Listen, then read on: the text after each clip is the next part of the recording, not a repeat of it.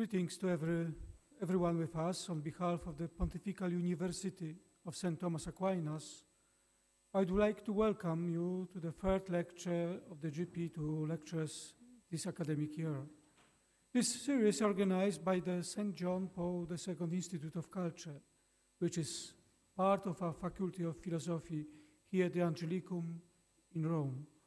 This lecture, as well as the entire JP2 lecture series, could not have taken place without the support of our university authorities, Father Thomas Joseph White, the rector of Angelicum, and Father Serge Thomas Bonino, the dean of the Faculty of Philosophy, whom I'd like to thank.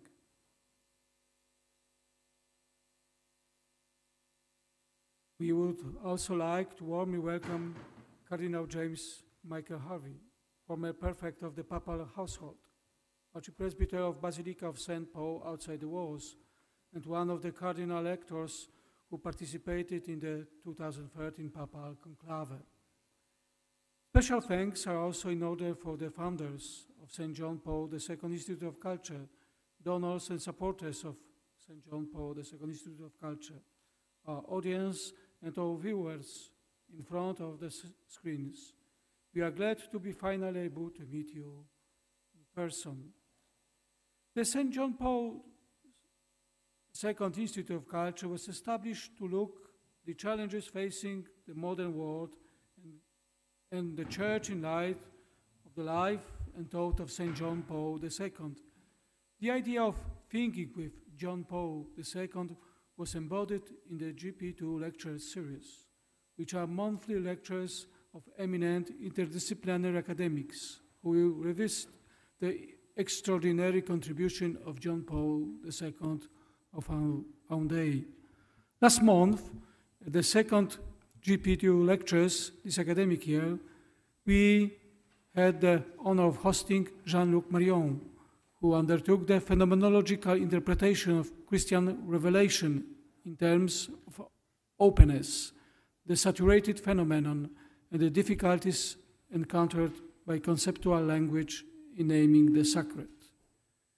In our series planned for this entire academic year, 2021 2022, we will host such renewed lectures as Professor Andrea Riccardi, Professor John Milbank, Carl Anderson, Professor Eva Thompson, Professor Stanisław Grygiel. Now, I'm pleased to give the floor to Dariusz Karłowicz, the initiator of the JP2 lecture series, philosopher, president of St. Nicholas Foundation, strategic partner of the Institute, and the St. John Paul II Institute of Culture program director. Dariusz Karłowicz will share more about our today's special guest.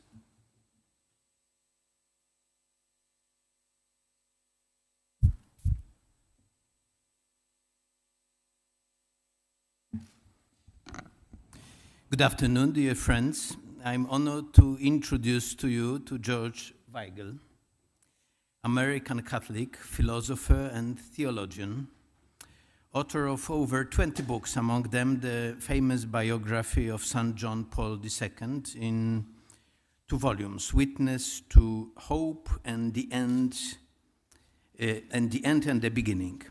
He's distinguished senior fellow and chair of Catholic Studies at the Ethics uh, and Public Policy Center in Washington, D.C. George Weigel mm, has received 19 honorary doctorate degrees, as well as the Papal Cross Pro Ecclesia et Pontifice, and the Gloria Artis Gold Medal from the Polish Ministry of Culture, what I mentioned with pleasure as a Pole. Uh, what about the topic of uh, lecture? In this lecture, Professor Weigel refers to Karol Wojtyla's reflection on the Athenian meeting of St. Paul with the philosophers, described um, in the Acts of the Apostles, chapter 17.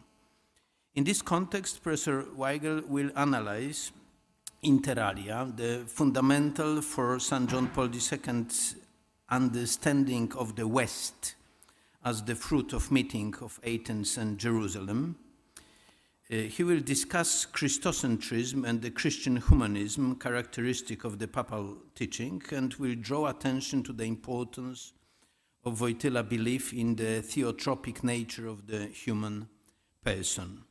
In his reflection, Professor Weigel will show the importance of these topics for the current crisis in the Western world.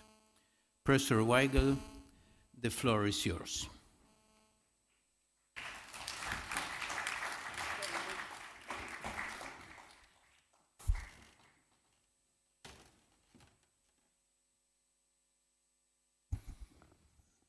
Dziękuję bardzo, Dariusz, for that kind introduction. Good evening, uh, ladies and gentlemen. Uh, it's wonderful to be here. Uh, I want to begin by thanking the Pontifical University of St. Thomas Aquinas and Teologia Polityczna for their organizing of this St. John Paul II Institute of Culture here at the Angelicum. I'm sure it will make a significant contribution to Catholic reflection throughout the world. Uh, I have been treated most kindly here at the Angelicum uh, for the past two weeks, and for that I wish to thank the rector, my old friend Father Thomas Joseph White, uh, Sister Maria Silva, who makes everything work uh, beautifully, Father Cesare Pinkiewicz for his hospitality and uh, Marta here, Broniewska, for all that she did to organize this. I, I too want to recognize several uh, special guests and old friends, His Eminence Cardinal James Harvey, uh, an old and dear friend, and Ambassador Count Antonio Zanardi Landi, the ambassador of the Order of Malta to the Holy See and a distinguished Italian diplomat. Uh, I will also note the presence of Father Kevin Flannery here, uh, an ecumenical gesture.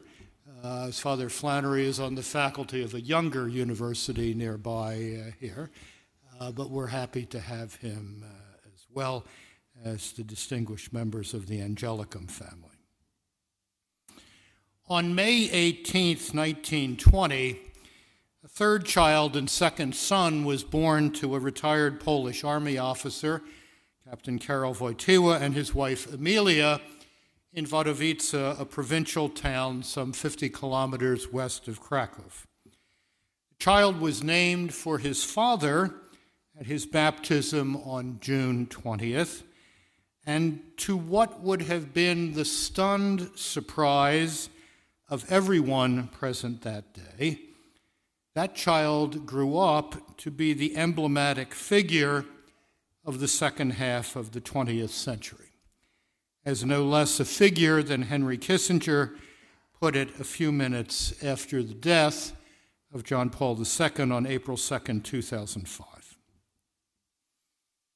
But perhaps not the stunned surprise of everyone. For when the little boy's mother pushed him in a pram through the streets of Wadowice, she would sometimes say to her neighbors, My Lolek will be a great man someday. Or so the pious legend has it. You're a very tough audience. You can laugh at these little moments here. I'm not used to the Roman university style. I uh, like to have a little humor in these things. The nature of John Paul II's greatness can be measured in several ways. Dr. Kissinger was likely referring to the Polish Pope's pivotal role in the collapse of European communism. That was no mean accomplishment, for it demonstrated the power of aroused consciences and the experience of solidarity among diverse peoples to bend the curve of history in a more humane direction. Yet, John Paul II's enduring greatness may well have to do more with his penetrating analysis of the human condition in late modernity and post modernity. The insights central to that analysis grew out of his rock solid faith, which gave him a remarkable capacity to see the world through a biblical lens. His intense and broad ranging intellectual life, through which he understood what he had seen, and his extensive pastoral experience which helped him grasp the effect of what he had seen and heard in people's lives. And the salience of his analysis has increased, not decreased, over time. In this third decade of the 21st century, John Paul II's reading of the signs of the times remains a serviceable template for understanding our civilization's discontents and devising ways to rebuild the West's destabilized moral cultural foundations. Some of the seeds from which John Paul II's analysis of the late modern and postmodern West grew can be discerned in Teachings for an Unbelieving World a series of reflections or catecheses now available in book form, in which then Archbishop Karol Wojtyła, writing in the mid 1960s, pondered St. Paul's encounter with the great and the good of first century Athens uh, on the Areopagus as described in Acts uh, 17 which we should pause a moment and revisit. St. Luke writes Now, while Paul was waiting for them at Athens, his spirit was provoked within him as he saw that the city was full of idols. So he argued in the synagogue with the Jews and the devout persons, and in the marketplace every day with those who chanced to be there. Some also of the Epicurean and Stoic philosophers met him and some said, What would this babbler say? Others said, He seems to be a preacher of foreign divinities because he preached Jesus and the resurrection. And they took hold of him and brought him to the Areopagus, saying, May we know what this new teaching is which you present. For you bring some strange things to our ears. We wish to know, therefore, what these things mean. Now, all the Athenians and the foreigners who lived there spent their time in nothing except telling or hearing something new. Sounds like Twitter 2,000 years ago. So, St. Paul, standing in the middle of the Areopagus, said, Men of Athens, I perceive that in every way you are very religious. For as I passed along and observed the objects of your worship, I found also an altar with this inscription to an unknown God. What therefore you worship as unknown, this I proclaim to you.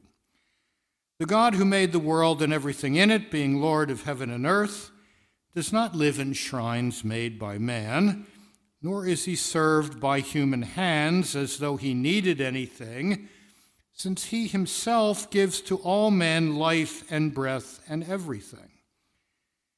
And he made from every nation of men to live on all the face of the earth, having determined allotted periods and the boundaries of their habitation, that they should seek God in the hope that they might feel after him and find him. Yet he is not far from each of us. For in him we live and move and have our being, as even some of your poets have said, for we are indeed his offspring. Being then God's offspring, we ought not to think that the deity is like gold or silver or, or silver or stone, a representation by the art and imagination of man. The times of ignorance God overlooked, but now he commands all men everywhere to repent because he has fixed a day on which he will judge the world in righteousness by a man whom he has appointed and of this he has given assurance to all men by raising him from the dead. Now, when they heard of the resurrection of the, a special place in Karol Wojtyła's religious imagination, for it seemed to him a biblical metaphor for the church's situation in post Christian Europe and indeed throughout the postmodern world.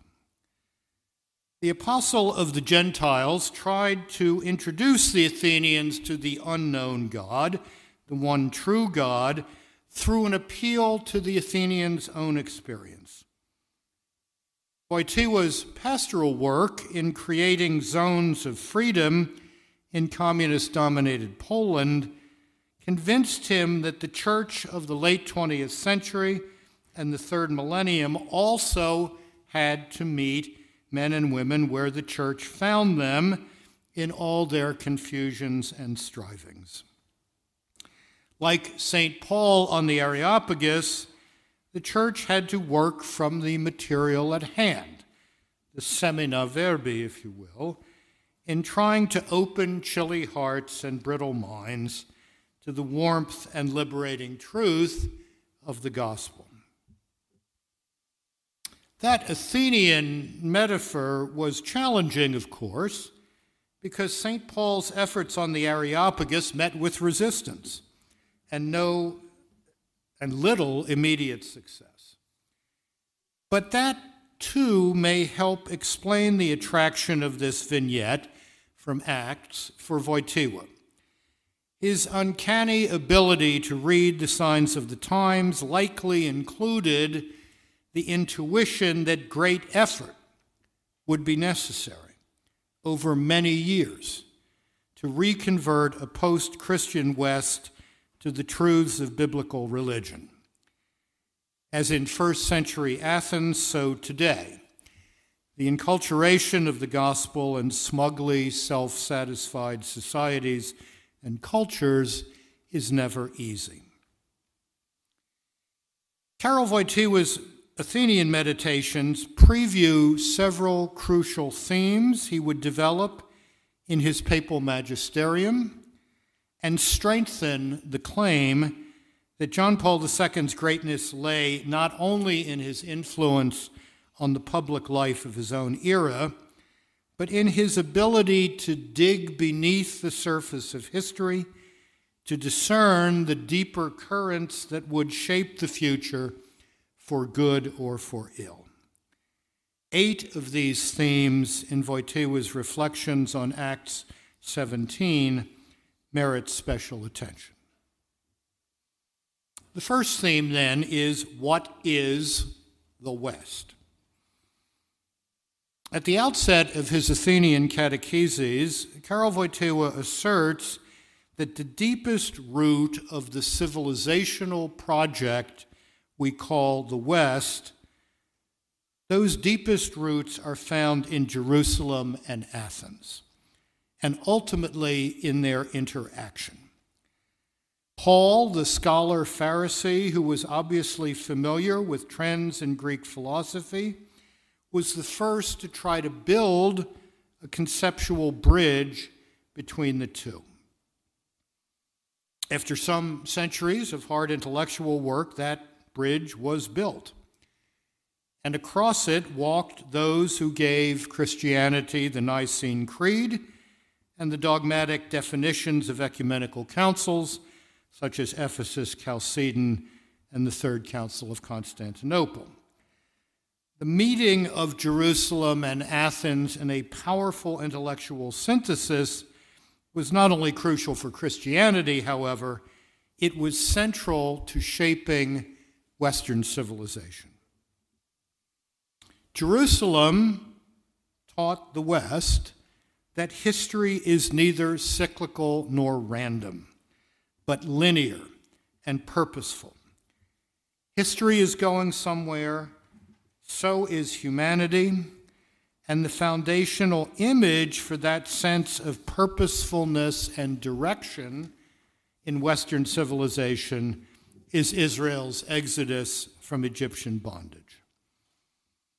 Athens, for its part, taught the West that there are truths built into the world and into us that we can know those truths with a measure of certainty through the arts of reason, and that knowing those truths, we come to understand our moral obligations and what makes for human flourishing and social solidarity.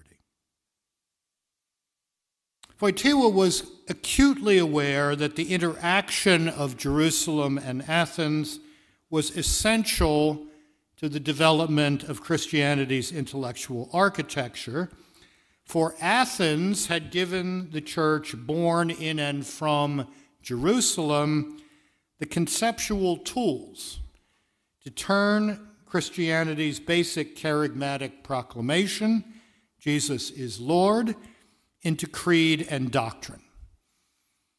And over the centuries, Athens, the arts of reason, had often helped purify Christianity from heresy and superstition.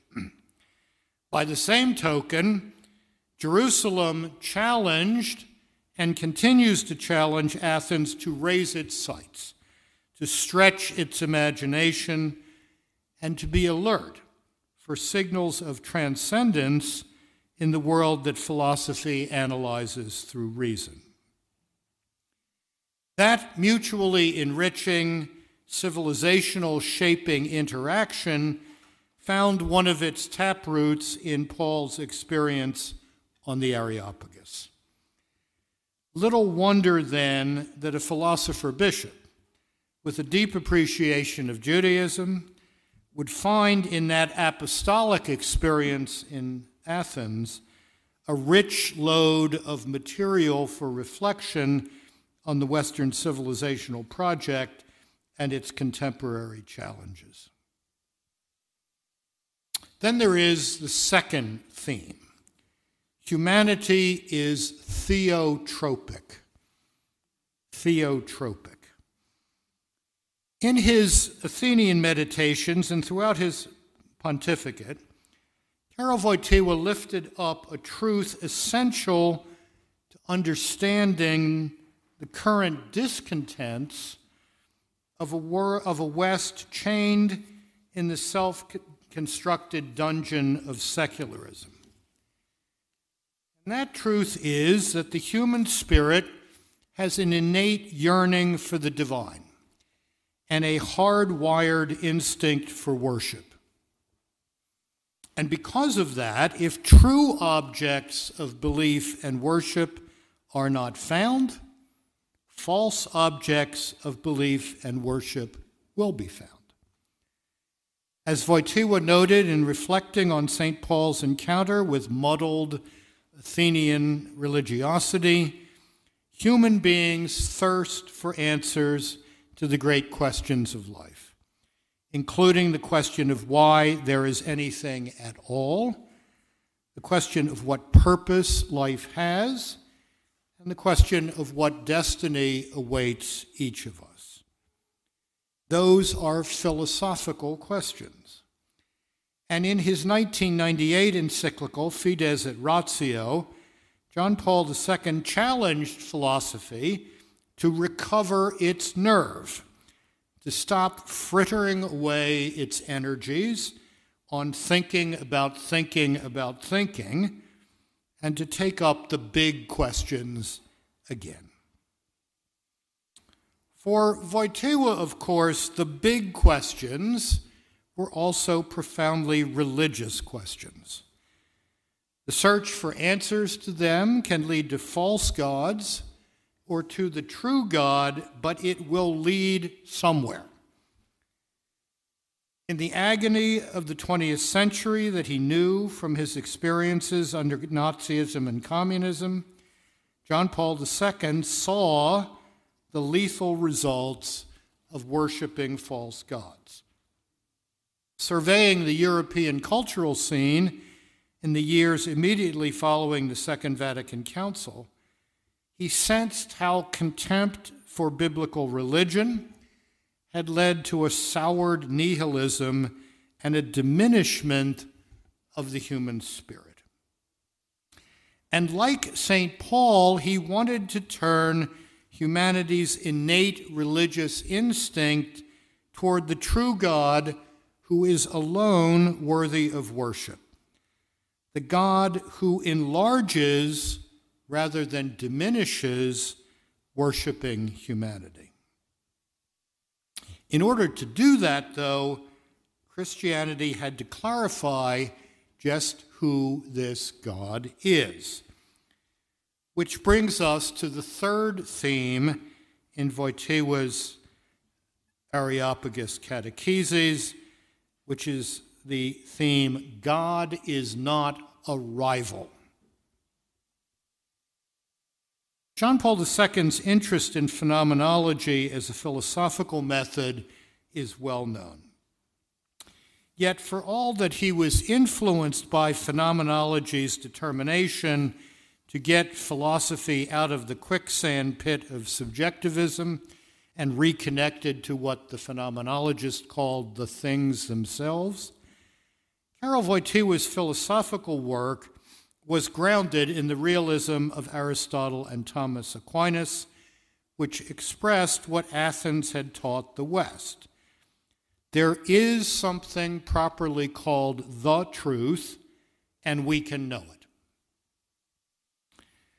The Thomistic dimension of this philosophical foundation is apparent when, in the third of the Athenian Meditations, Wojtyła reminds his readers that the God of the Bible is not some super being in competition with the beings of this world, the mistake constantly made by the atheistic humanists of the 19th century and replicated by the so called new, new atheists of today. Rather, God is sheer being itself. The God who identified himself to Moses and Israel as I am who am and I am in Exodus 3:13 is the philosopher's ipsum esse subsistens in Summa Theologiae 1:4 that which makes all other being possible. And because this God is not in competition with other beings, we can know God as what Wojtyła calls in the Athenian Meditations the inner mystery of every creature, and especially of the human person.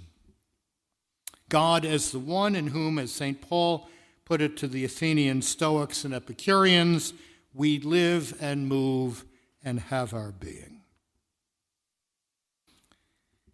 Here, Karol Wojtyła believed was an important antidote, answer to modernity's tendency to diminish or dumb down the human person.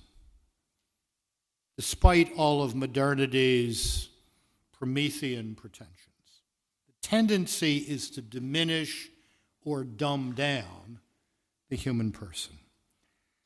On the Areopagus, Paul sudden, subtly, subtly, with subtlety, challenged the Athenians to think of themselves as grander than they had previously imagined. By encountering the unknown God who makes himself known in history and indeed enters history in order to lead humanity to its true destiny. This Pauline conviction would be at the center of John Paul II's papal magisterium for over a quarter century, as in numerous variations on one majestic theme, he would tell the late modern and postmodern world, You are greater than you've been taught to think you are. You are more than a bundle of twitching desires permit me and the entire biblical tradition to remind you that the grandeur of the human person lies in that creativity which is struck from the fire of the Creator Himself. On the Areopagus of the postmodern world, then, Christianity must lift up the sights and aspirations of a humanity accustomed to looking down. And that, Karol Wojtyła understood, requires a fresh consideration of the meaning of freedom, which brings us to the fourth theme choice is not everything. Choice is not everything. Athenians, or at least that minority of Athenians who were free men, prided themselves on their freedom to choose, to be self governing. That pride has been grotesquely distorted in those influential sectors of the contemporary West where assertiveness is taken as the index of maturity and choice has become the word that stops all political argument. In his Athenian meditations, Wojtyła briefly sketched a theme that would become prominent in the second half of his pontificate. Our choosing must be related to what reason can grasp as the true and the good if our choosing is to be truly human. Sheer willfulness is childish. A mature freedom is one that seeks the truth freely, adheres to it freely because it leads to the good, and does so out of moral habit. Freedom and responsibility, Wojtyła insists, are intimately linked, and a truly responsible, mature exercise of the will is tethered to truth and ordered to goodness. And as he would teach in the 1991 encyclical Centesimus Annus, this richer idea of freedom is not just critical for individuals, our moral lives, and our relationships, it is just as important for the free society. A democracy in which choice, understood as willfulness, triumphs over every other claim, cannot indefinitely survive. For it will inevitably become a democracy at war with itself and its commitments to the first principles of justice, including the first principle of justice, which teaches us that innocent human life deserves the protection of the law which is why in the 1995 encyclical Evangelium Vitae, John Paul II taught that the life issues of abortion and euthanasia are in fact social justice issues. Then there is the fifth theme.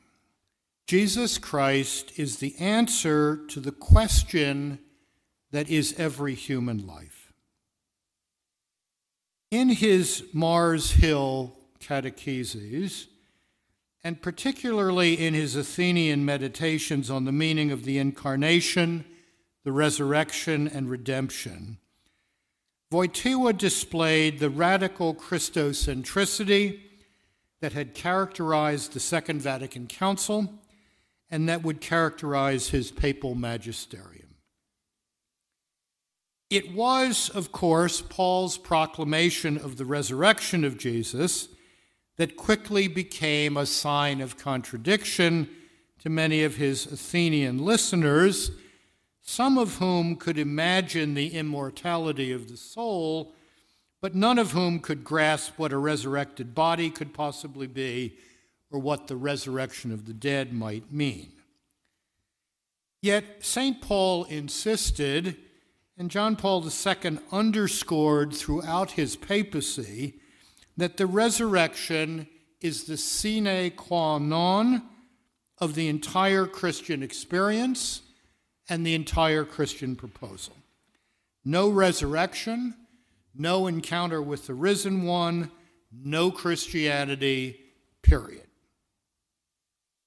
Conversely, meeting the risen Lord personally, as St. Paul did on the road to Athens, or meeting him in the act of faith and in word and sacrament, as Christians have done for two millennia, changes everything.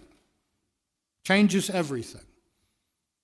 Especially how we think about human destiny, which is not just the avoidance of oblivion in some disembodied state of consciousness, but the glorification of the human condition in a state of being that is radically different, but manifestly human. The Second Vatican Council's most concise expression of this Easter faith comes in paragraph 22 of Gaudium et Spes, the pastoral constitution on the church in the modern world. There, the Council Fathers wrote a profound testament to Christian humanism in words that may well have been crafted by the Archbishop of Krakow, Karol Wojtyła, when they wrote, It is only in the mystery of the Word made flesh that the mystery of man truly becomes clear. Christ the Lord, Christ the new Adam, and the very revelation of the mystery of the Father and of his love fully reveals man to himself and brings to light his most high calling. As Christ, the incarnate Son of God and risen Lord, reveals the face of the merciful Father, he simultaneously reveals the full truth about us to us. St. Paul tried to get the Athenians to understand that two millennia ago. Convinced, as he once put, put it to Henri de Lubac, that a pulverization of the human person was at the root of late modernity's crisis of crises, John Paul II, in Pauline fashion, proposed a revitalized Christocentric humanism in his work at the Second Vatican Council and throughout his pontificate beginning with the inaugural homily on October 22, 1978, and in his inaugural encyclical Redemptor Hominis. Then there is the sixth theme. Salvation is at bottom a matter of love. Like St. Paul on the Areopagus, Wojtyła's Athenian catecheses teach that the unknown God, who revealed himself to Israel and is definitely, definitively encountered in Jesus the Lord, wishes to save that which he has created, which means redeeming the world from its incompleteness and folly. Now, redemption requires judgment for there is much that must be set aright. And as Isaiah reminds us throughout Advent, justice must be sought and oppression corrected.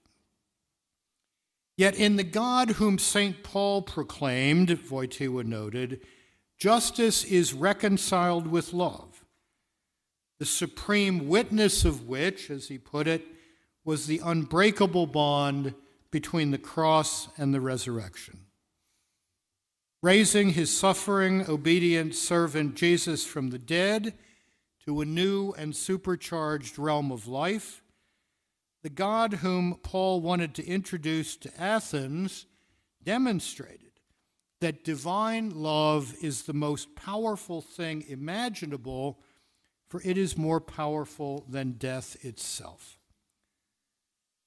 The God whom St. Paul proclaimed is thus more than an unmoved mover a first cause, even more than a creator.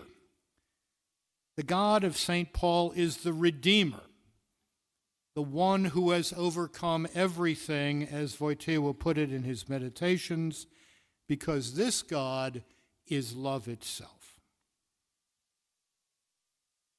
That was the conviction on which Karol Wojtyła staked the great adventure that was his life. The dissident Yugoslavian Marxist Milovan Djilas once said that John Paul II was the only person he had ever met who was entirely without fear. The root of that fearlessness was John Paul's unshakable belief in the cruciform redemptive power of divine love. At the same time, Wojtyła's defining conviction that the God who is love had entered history as Redeemer, as well as making history possible as Creator, That defining condi- uh, conviction was the source of his remarkable capacity to enter empathetically into everyone's lives, into others' lives. Everyone Wojtyła met was a someone for whom divine love had entered the world as redeeming and salvific in the person of the incarnate Son of God. Which brings us to the seventh theme love is self gift. In the Magisterium of John Paul II, citations of Gaudium et Spes 22 are frequently paired with citations of Gaudium et Spes 24, another text in which Wojtyła likely had an authorial hand. And I quote Man can only fully discover his true self in a sincere giving of himself. Jesus Christ reveals the truth about us, the Council Fathers taught in Gaudium et Spes 22. And in Gaudium et Spes 24, an essential part of that truth, demonstrated by Christ's passion, death, and resurrection, is that self gift, not self assertion, is the royal road to human flourishing and ultimately to beatitude. This is obviously a countercultural claim in the 21st century West, where self assertion underwrites a host of social movements, some of which, such as gender ideology, proclaim an infinitely plastic and malleable humanity.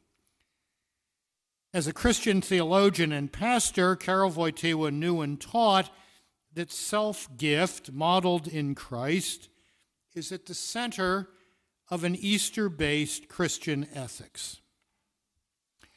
And as a philosopher, Wojtyła argued that there is a law of the gift, as he put it, a law of self giving built into the human person. And that law of the gift could be discovered through a disciplined reflection on the structure of human moral agency. As he put it in a 1974 conference paper given at Fossa Nuova to mark one of the great anniversaries of the death of St. Thomas Aquinas, in the experience of self determination, the human person stands revealed before us as a distinctive structure of self possession and self governance, and it is precisely when one becomes a gift for others that one most fully becomes oneself. Thus, once again, faith and reason, Jerusalem and Athens, can work together in a Pauline synthesis to lift the human spirit from the loneliness imposed by self absorption and willfulness, raising human aspirations beyond the quest for immediate gratification and satisfaction.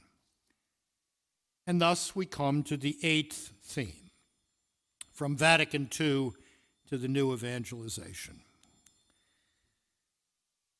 Karol Wojtyła's Athenian meditations quote extensively from the documents of the Second Vatican Council which, like the Second World War, was a decisive experience for him. Vatican II was many things to Wojtyła. It was a second graduate level education in theology, an encounter with thinkers and ideas he had not previously met. It was a bracing first experience of the new Christians of the Third World The spontaneity and clarity of the faith of the African bishops he met at the council left a deep impression on Wojtyła, and senior African churchmen, often first or second generation Christians, would play prominent roles in his pontificate. Perhaps above all, Wojtyła lived Vatican II as what John 23rd intended it to be a new experience of Pentecost, from which the church would enter its third millennium with revitalized evangelical zeal and a new passion for mission. As Pope, Wojtyła put evangelism at the very center of his teaching, using the image of the Areopagus in the 1991 encyclical Redemptoris Missio to illustrate the sectors of late modern and postmodern society where the laity were particularly fit to be the agents of evangelization. The worlds of science and the media, the environmental and women's movements, the worlds of politics, culture, and economics. All of these Mars Hills awaited disciples willing to propose the true God as the answer to the 21st century's confusions about unknown gods or false gods. And it was John Paul II's purpose to call everyone in the church to be a missionary disciple. So in Novo Millennio Ineunte, entering the third millennium, his apostolic letter closing the Great Jubilee of 2000, John Paul adopted an image from the fifth chapter of Luke's Gospel and summoned the church to put out into the deep. Duc in altum, Luke 5, verse 5. Put out into the deep of the late modern and postmodern worlds, to leave the shallow, sometimes brackish waters of institutional maintenance, and set out on the roiling, turbulent waters of the 21st century in order to make a great catch, not of fish, but of souls. A final thought. As John Paul II understood it, the new evangelization also included the church's public witness. As he envisioned it, the church of the 20th, 21st century would be neither an established church nor a partisan church, neither a church that sought to put state power behind its truth claims, nor a church allied to a political party. As he wrote in Redemptoris Missio, the church proposes, she imposes nothing. The church asks, and if necessary, the church demands as it did under communism, to be able to make its evangelical proposal in public. And the church claims the right, as a civil society institution, to be a vigorous partner in the public debate. But the church does not seek legal establishment, nor does it act as chaplain to any political party. Partisanship jeopardizes the independence of the church and even more importantly, partisanship reduces the gospel to a political program. Precisely one of the criticisms that John Paul II made of certain forms of Latin American liberation theology. Nor was the 21st century church, anticipated in Wojtyła's Athenian Meditations and described in John Paul II's Magisterium, a privatized church, withdrawn from the public square by its own decision, by the application of coercive state power, or both. European and Latin American Catholicism had long been used to ecclesiastical establishment.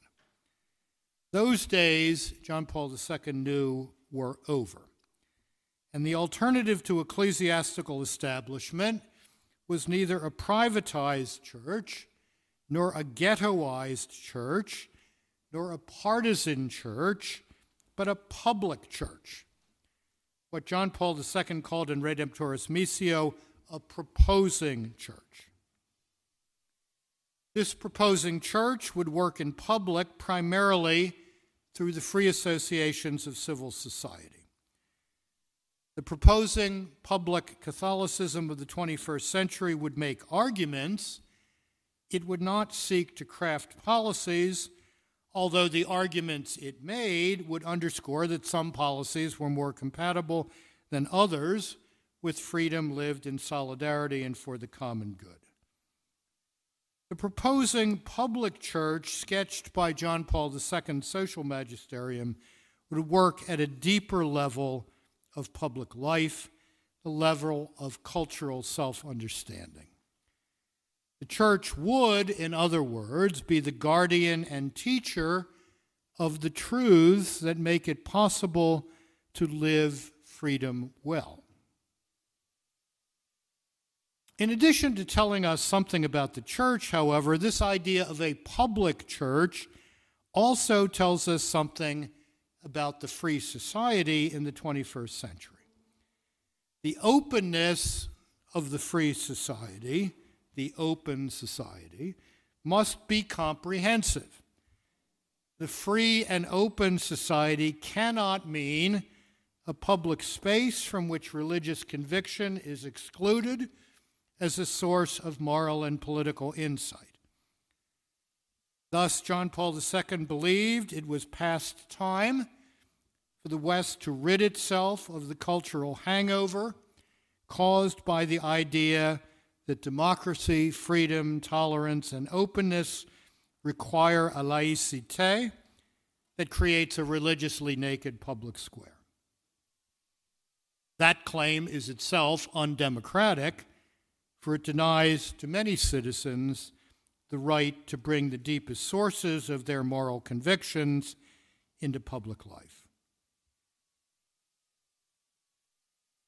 The post Christian West is increasingly the post rational West, as demonstrated by dysfunctional politics across the North Atlantic world and by the Western inability to mount a strong culturally transmitted and politically resonant defense of democracy and the free society on anything other than utilitarian grounds.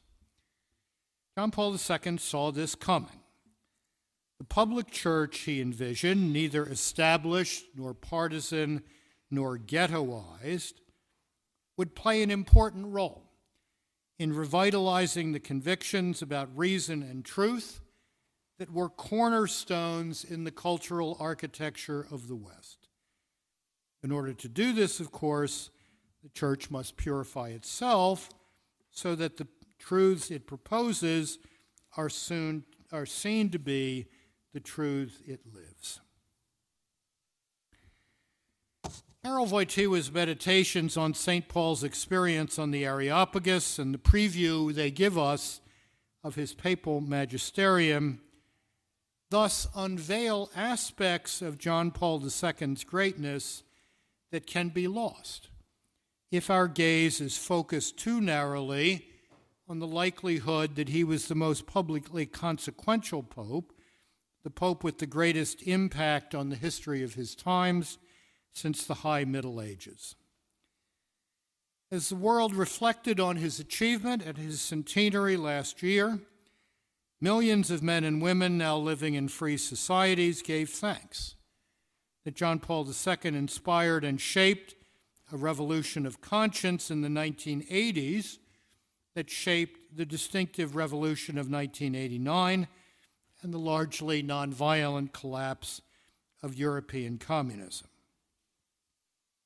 It is important to remember, however, that the greatness of the man whom many call St. John Paul the Great was not limited to his impact on the world of affairs, nor was it simply a manifestation of striking personal gifts and qualities.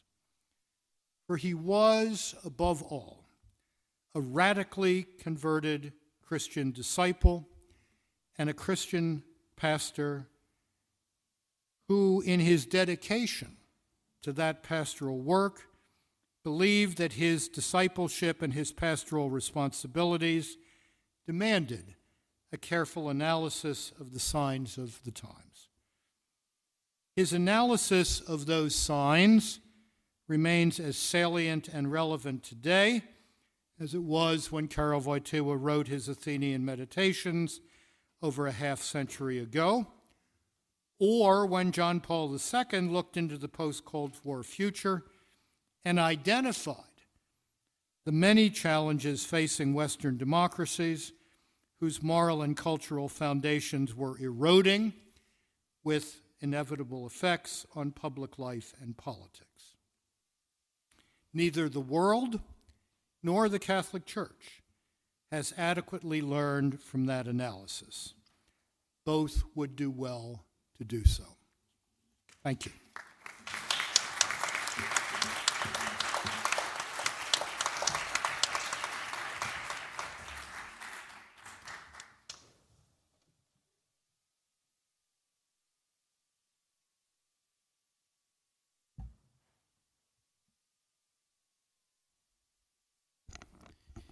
Thank you very much for that impressive lecture, which help us to take a look on nowadays Christian problem through the experience of Areopagus meeting, first spectacular meeting of philosophy and Christianity.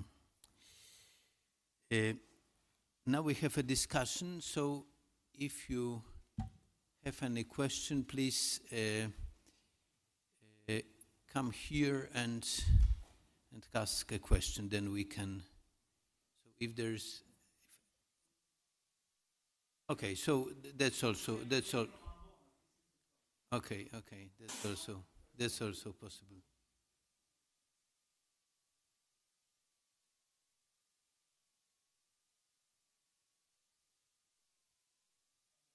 Present myself first.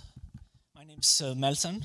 I am a Russell Berry Fellow here, and I study in interreligious studies.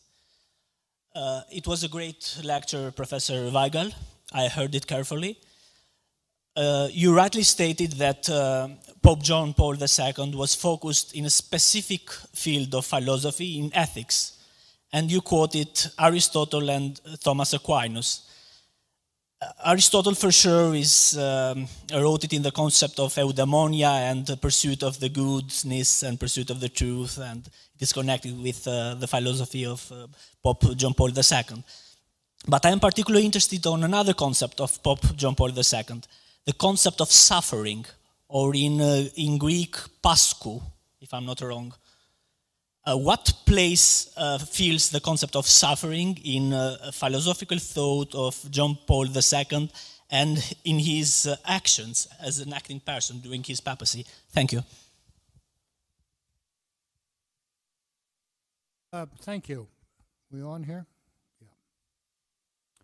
Yeah. Um,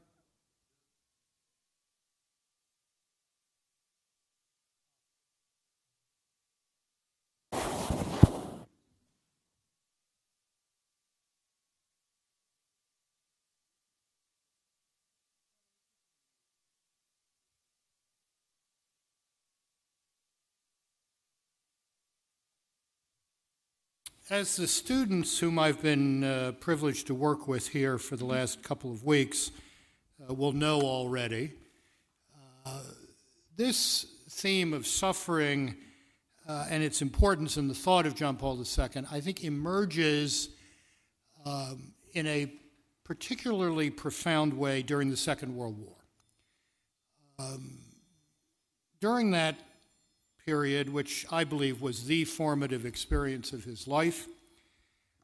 Um, he was introduced by a striking character named Jan Tyranowski, a layman with maybe a high school education, who was a self taught specialist in the classic spirituality of the Carmelite reform of the 16th century specifically John of the Cross and Teresa of Avila.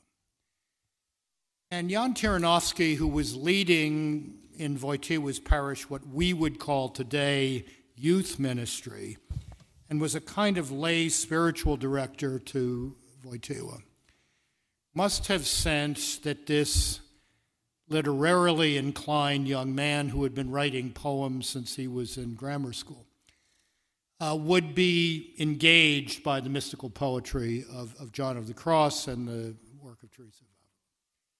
So, what, what did Wojtyła learn from all of that? Well, at the center of Carmelite spirituality, as I understand it, is the cross. that the cross is the axis mundi. The cross is where creation and redemption meet. It, the cross is what identifies, it's the trail marker to uh, beatitude uh, and the kingdom of God. And that there is no getting to Easter without going through Good Friday. Okay, there's no passage to Easter that does not pass through. There's no passage to the empty tomb and to the appearances that does, that does not pass through Calvary. I described this experience and what it meant for him to my students here at the Angelicum in, in these terms. most people, certainly in the United States, I suspect in most of the Western world, have no idea how awful the Second World War was in Poland. Uh, one fifth of the population of Poland that was alive in 1939 was dead in 1945. As one of Wojtyła's seminary classmates put it to me 30 years ago, it was not a question of knowing whether you would be alive on your next birthday or Christmas or Easter. For five years, you lived in a situation where you didn't know whether you would be alive tomorrow morning because occupied that occupied part of Poland known as the, the general government presided over from Krakow's Wawel Castle by a thug named Hans Frank uh, was a completely lawless area. Guy didn't Gestapo guy or Wehrmacht soldier didn't like the way you looked at him, he shoots you, and that's the end of the story. Yeah. That is a pressurized situation. Uh, and people reacted to it in different ways. Some people went into violent resistance. Some people went mad. Some people hid. Wojtyła processing that, if you will, through this Carmelite spirituality of non absurd suffering. came to a different end. As I said to the students, the pressures of that period can be compared to the pressures underneath the crust of the earth. We all know that underneath the surface of the earth, there's all sorts of stuff going on. It's hot, it's violent, it's uh, tremendous energies and they can break out in very destructive ways earthquakes, Vesuvius, tsunamis, whatever. But something else forms because of those pressures diamonds. Hardest, brightest thing we know. And those pressures of the Second World War refined, if you will, or transformed by this Carmelite spirituality, this Carmelite cruciform spirituality. I have often said to audiences, turned young Karol Wojtyła into a kind of human diamond who could cut through things that seemed impermeable. Berlin Wall, for example. Who reflected light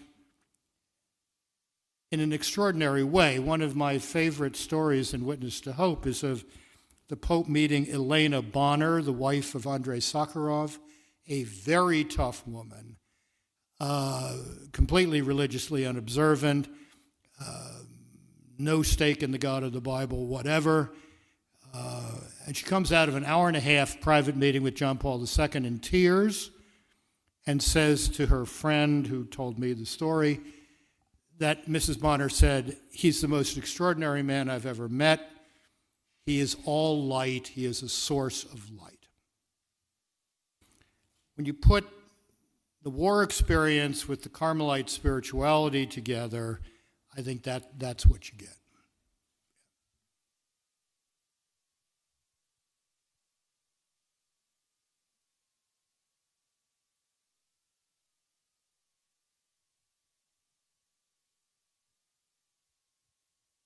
I normally don't speak at these occasions, so this is special for you. Thank you. I, I am duly honored. Thank you. I'd like to take you up from what you concluded that the church in the world somehow is not taking too much, uh, not taking seriously the analysis of Pope John Paul II.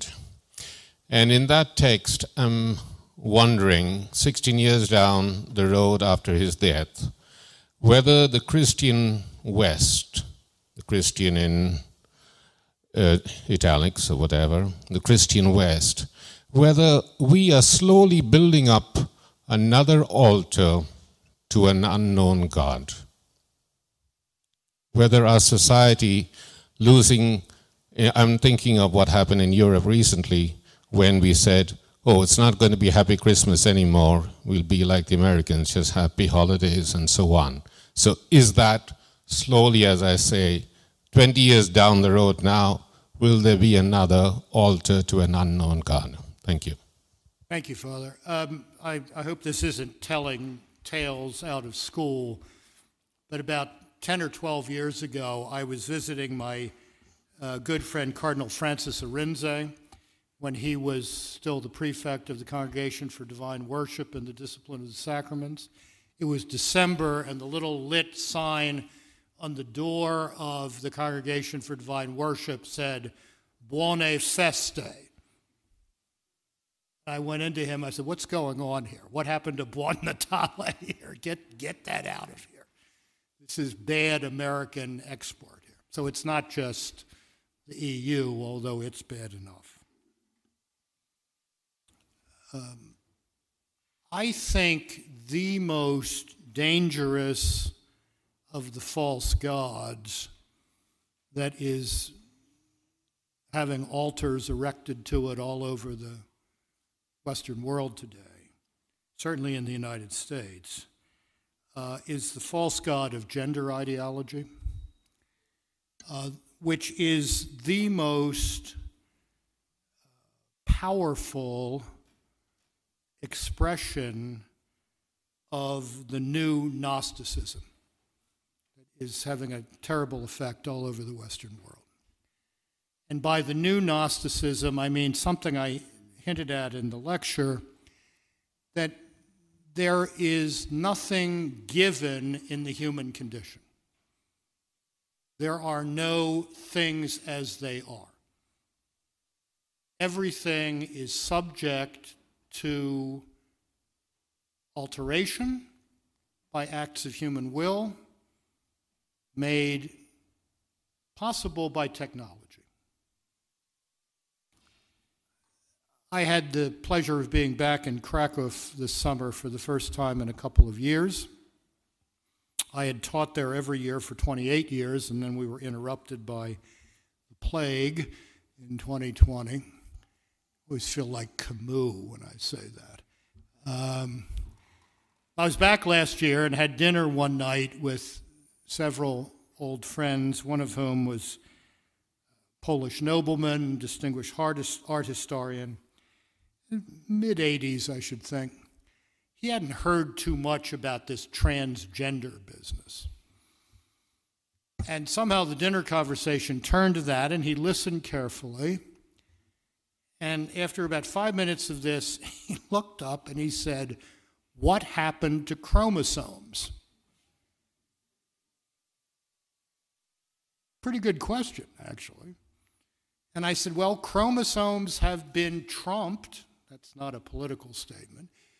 Chromosomes have been overrun by the new Gnosticism, that not even chromosomes count. I mean, the most fundamental building blocks of personal identity, personal reality, if you will, have, um, have been uh, simply brushed aside by the power of this new Gnosticism.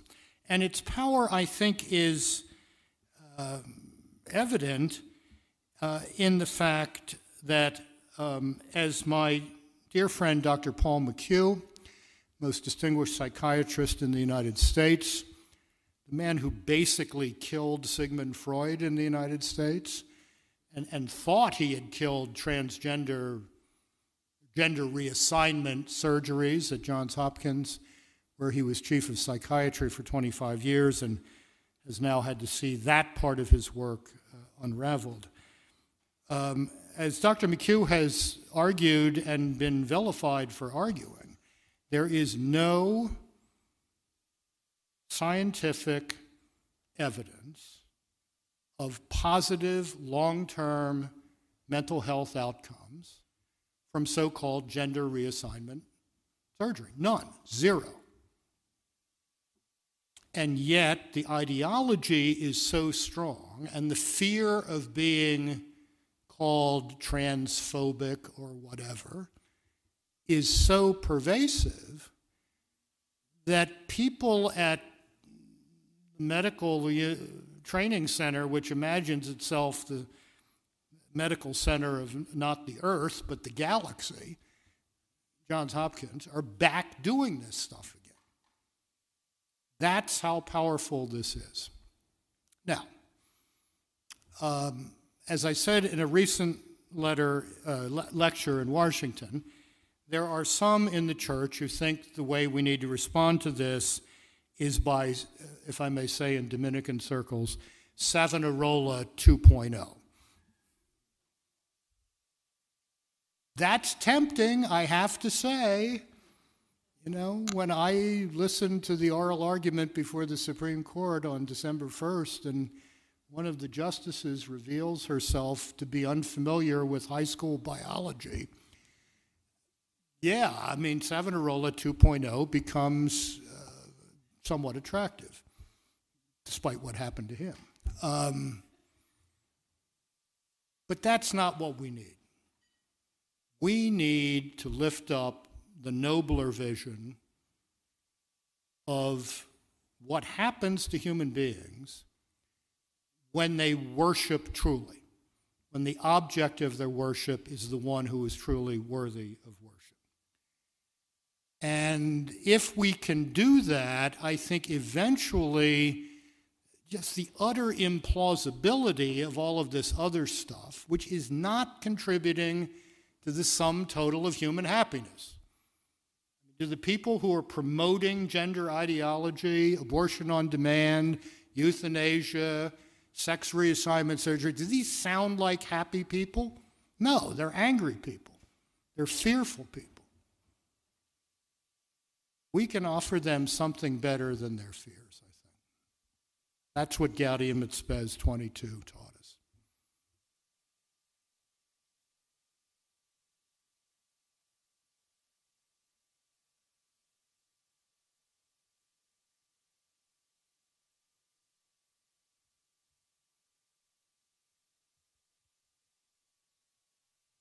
Thank you. Um, I had two very quick questions ah. uh, for you. Uh, it seems to me uh, from your lecture that you give great importance to the ideas of John Paul II, which are, in a way, uh, immortal. However, it also seems to me that a great part of John Paul II's message was himself as a person, as a sort of witness to these ideas. Uh, and obviously, as any person, he is not immortal. Obviously, he is now dead. His memory might be immortal. But it seems to me that the great weight of his ideas was in some ways connected to his person and to his ability to connect with people. Uh, so I wonder, you know, in uh, a renaissance of these ideas that you might envisage, what importance is played by people uh, like Jean Paul II, who can be witnesses uh, to these ideas. And the second question, uh, you know, as, as Father Glenn was mentioning, Jean Paul II has been dead only 16 years, which, you know, from a historical perspective, perspective is a pretty short time. You know, I would say, you know, Jesus Christ, 15 years after his death, was probably not super highly rated amongst the whole population of the world. So, you know, if, if you were to think of yourself in a total hypothetical in 100, 200, 300 years ago, where do you see these ideas? Uh, are you optimistic or pessimistic?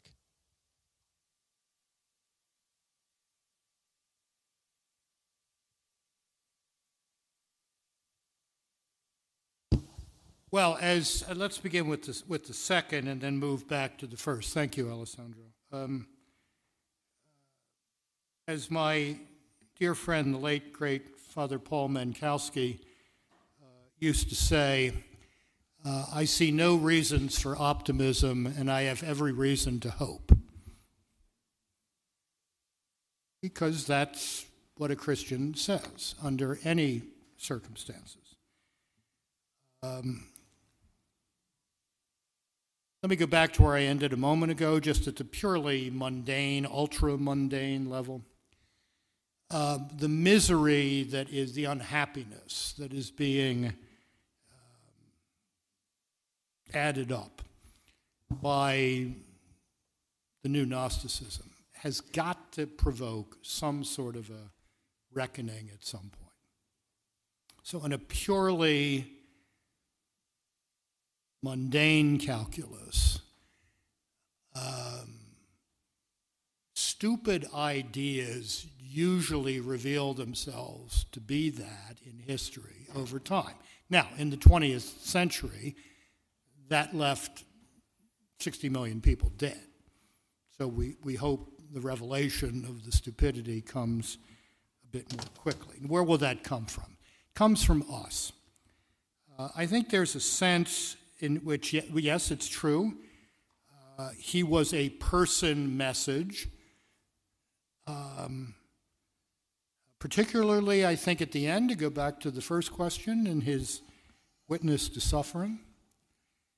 Uh, the number of people who have come up to me in the past 16 years and said, I don't know anything about this stuff, but I was in a wheelchair then, or I was in the hospital then, or I had a serious disease then, and I felt accompanied, which is not a new idea in the church.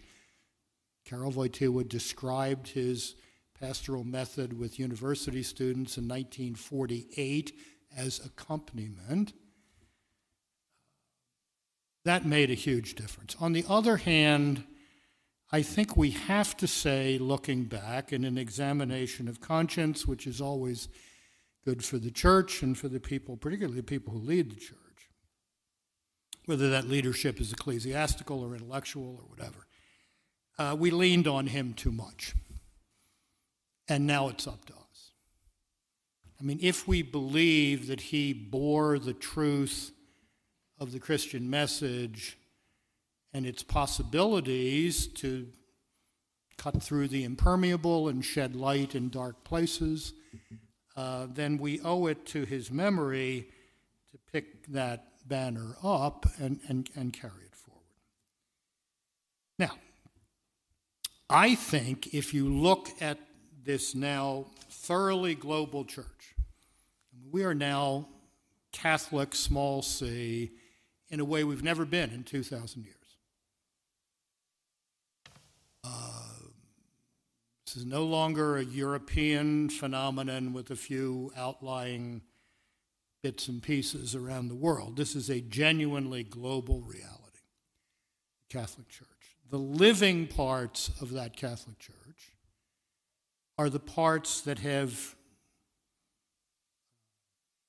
understood and are trying to embody pastorally John Paul II's authoritative interpretation of the Second Vatican Council. Uh, and the dying parts of the world church are those that are still trying to make the failed project that I have called for 20 years Catholic Light work. Sorry for the Coca Cola imagery here. And I discovered the hard way in a recent book that went into six different translations that it gets even worse when I write Catholic light leads to Catholic zero. Like Coke light led to Coke zero. This just does not work in other linguistic environments. So I've now started to use the term adoption, frankly, from a Polish sociologist, Zygmunt Bauman, who used to talk about liquid modernity. Um, not a great fan of his intellectual work, but that's a great phrase. And I'm now trying to use the phrase liquid Catholicism. Catholicism without any sense of rootedness, in scripture and tradition. Catholicism without a sense of doctrinal and moral boundaries. Who's interested in that? Nobody. As, for example, mass attendance figures in a certain country to the north of here uh, will amply demonstrate. It's just uninteresting. It reduces the church to a non governmental organization. In that particular case, a very wealthy non governmental organization. but if you look at the living parts of the world church, whether they're in tough circumstances in Western Europe or in Central and Eastern Europe or in North America, Latin America, Asia, particularly sub Saharan Africa, the keys to the council provided by John Paul II and Benedict XVI have been grasped and are being used to advance the project of, of the new evangelization. And the new evangelization is important not just to grow the church, it's important to save the culture. There is not going to be a reform or a rebuilding of these cultural foundations of the Western world without a recovery of biblical religion or at least respect for biblical religion. It's just not going to happen. Because when you lose the God of the Bible, when you lose Jerusalem, it turns out you lose Athens as well. Because when you lose the idea that the Creator imprinted, if you will, the divine rationality into the world, and you lose the idea of the Logos, then suddenly that Athenian accomplishment, there are truths built into the world and into us, and we can grasp them and know what we should know. That gets weak. So there's your truth and my truth, but nothing called the truth. So the two really do go together.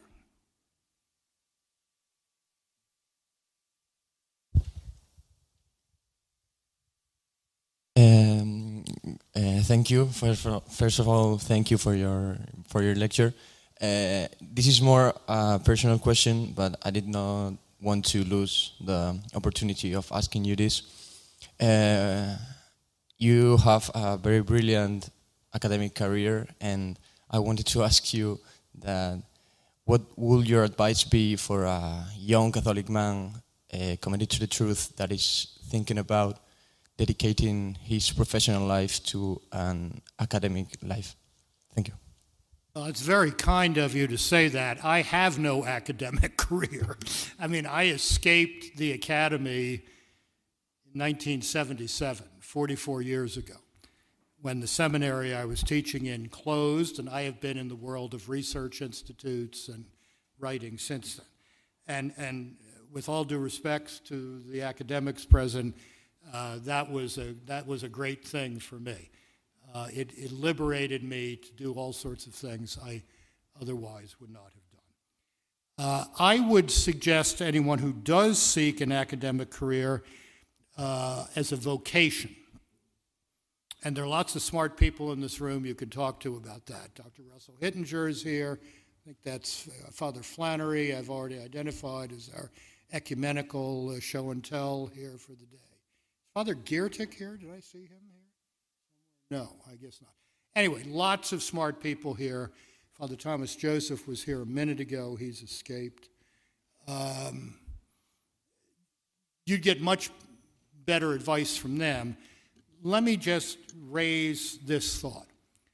Uh, certainly in the American context, and this may have European analogs that I simply don't understand. Uh, I think anyone entering academic life today should look for niche schools, small Catholic liberal arts schools where Athens and Jerusalem are still taken seriously. And if you can build a vocational record there, then maybe 20, 25 years from now, when the big schools have hopefully begun to recover their sanity, which many of them have lost in recent years. Um, you might have a chance at what looks like a successful academic career. But at the moment, the state of Western academic life is pretty sad. This place is accepted, obvi- is an exception, obviously. Um, but uh, most of the famous universities in American higher education are enthralled to this new Gnosticism. Either they're teaching it or they're bending over backwards not to insult people who believe in it. And the politicization of intellectual life has become, dare I use the word, pandemic uh, in our time. And that's a real problem for people who think that Athens and Jerusalem really, really belong together. So I would, my simple advice would be to uh, furnish your mind and then look for niche places where Athens and Jerusalem uh, are still understood to have important things to say to each other.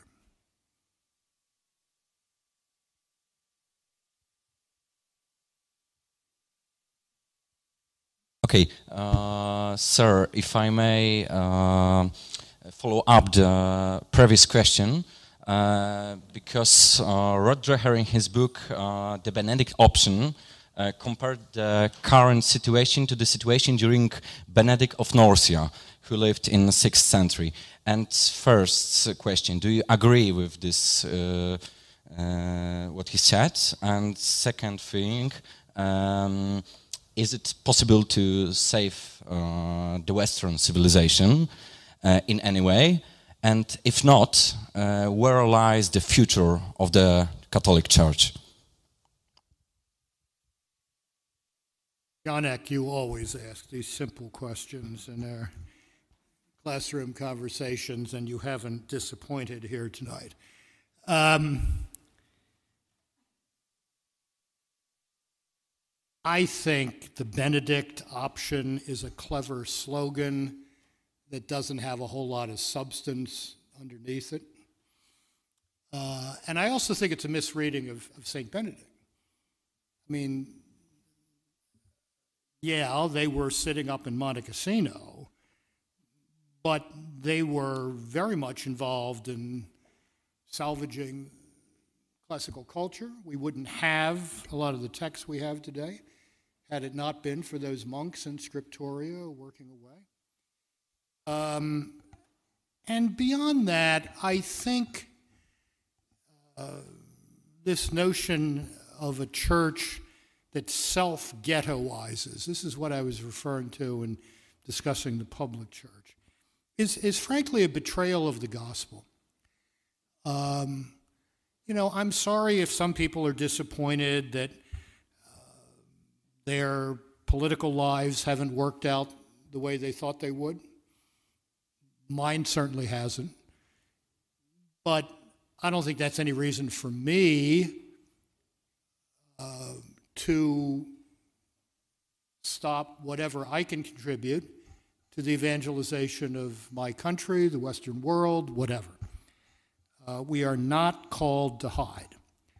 Uh, after the first Pentecost, first Christians in an infinitely more, well, if not infinitely more, but in a very hostile cultural environment, did not sit down as a little group of the elect and wait for the second coming.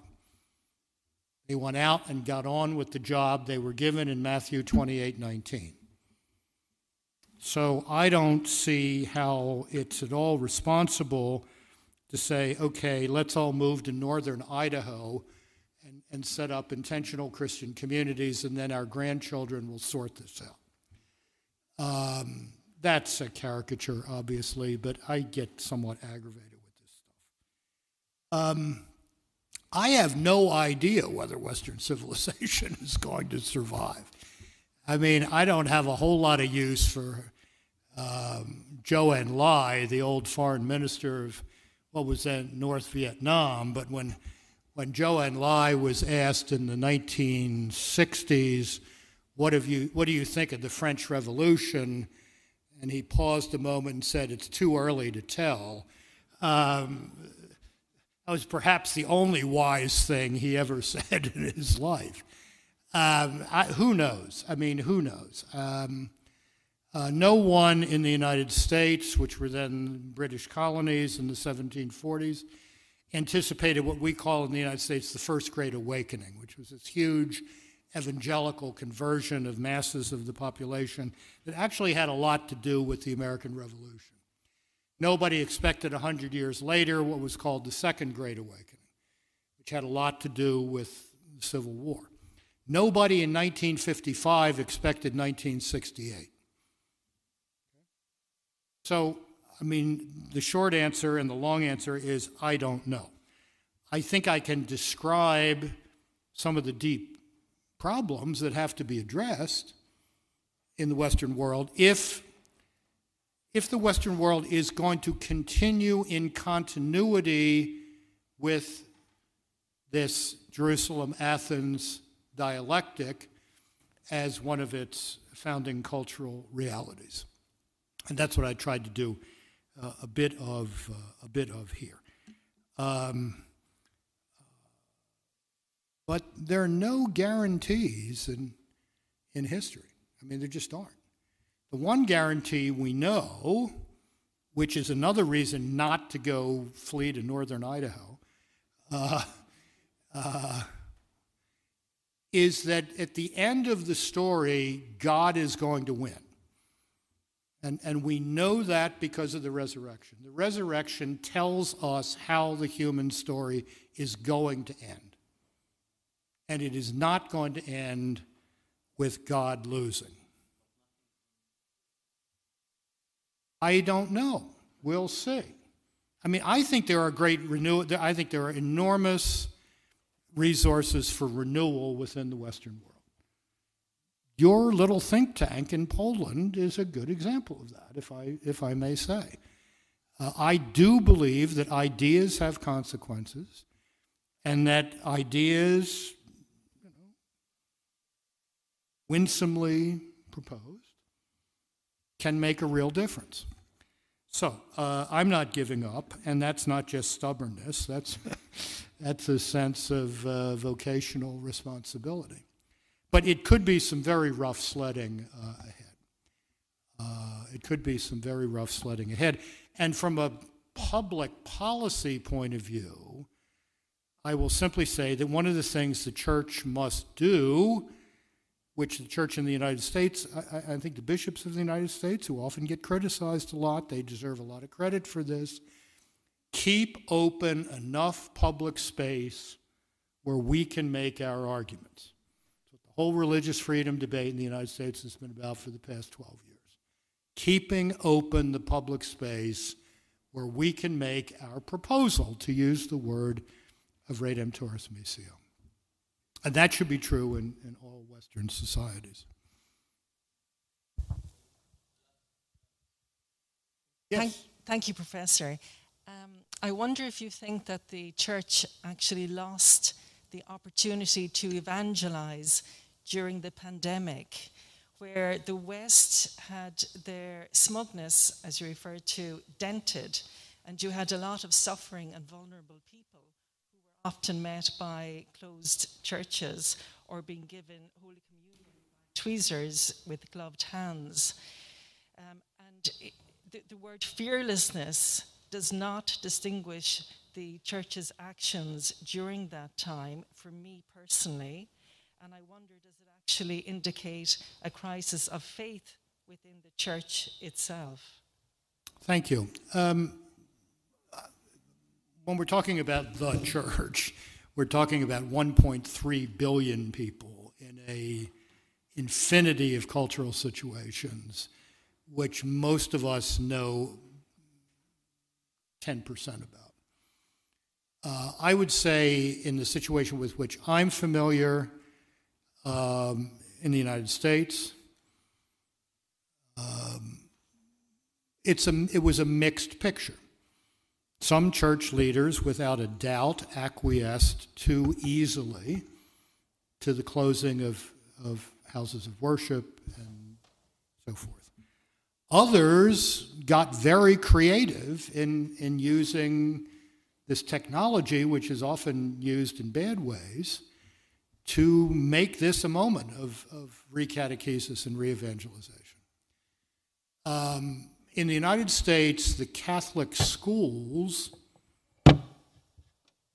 indisputably and magnificently outperformed the state run schools, most of which, some of which are still closed.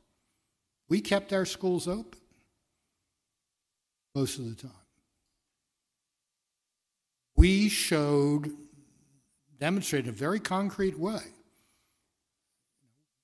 We believe in, in these children, and we're going to be present to them, not just through a screen. So I think that was, you know, that was a good example of that. And of course, our, you know, Catholic health care and Catholic social service agencies uh, in the main did, did a wonderful uh, job. Um, uh, nobody knew at the beginning of this what this was really about.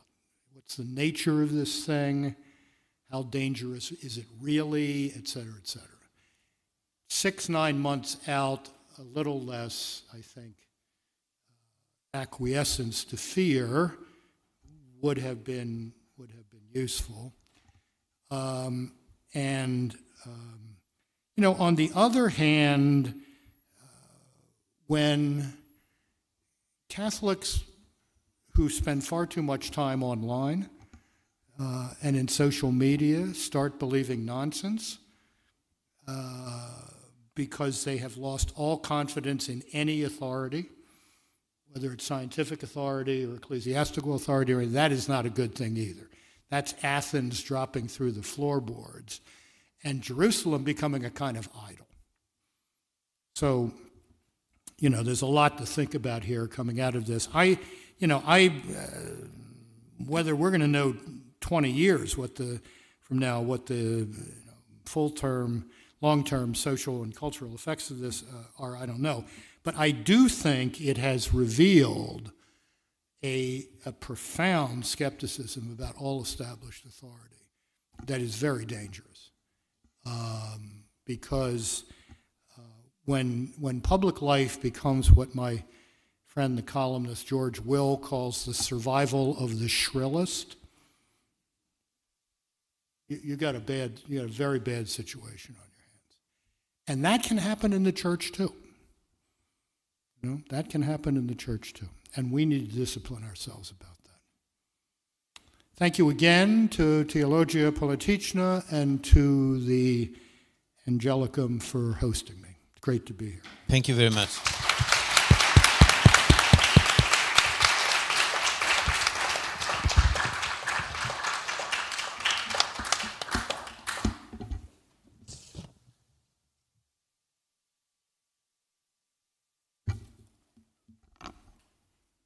Weigel, thank you very much that you agreed to be with us today here in Angelicum. Uh, thank you very much for your lecture, and thank you very much to you all, uh, just here in, in Aula Minor and before the screens. I would like to inform you that the next lecture from JP2 lecture series by Professor Andrea Riccardi will take place on January 21st. Thank you very much.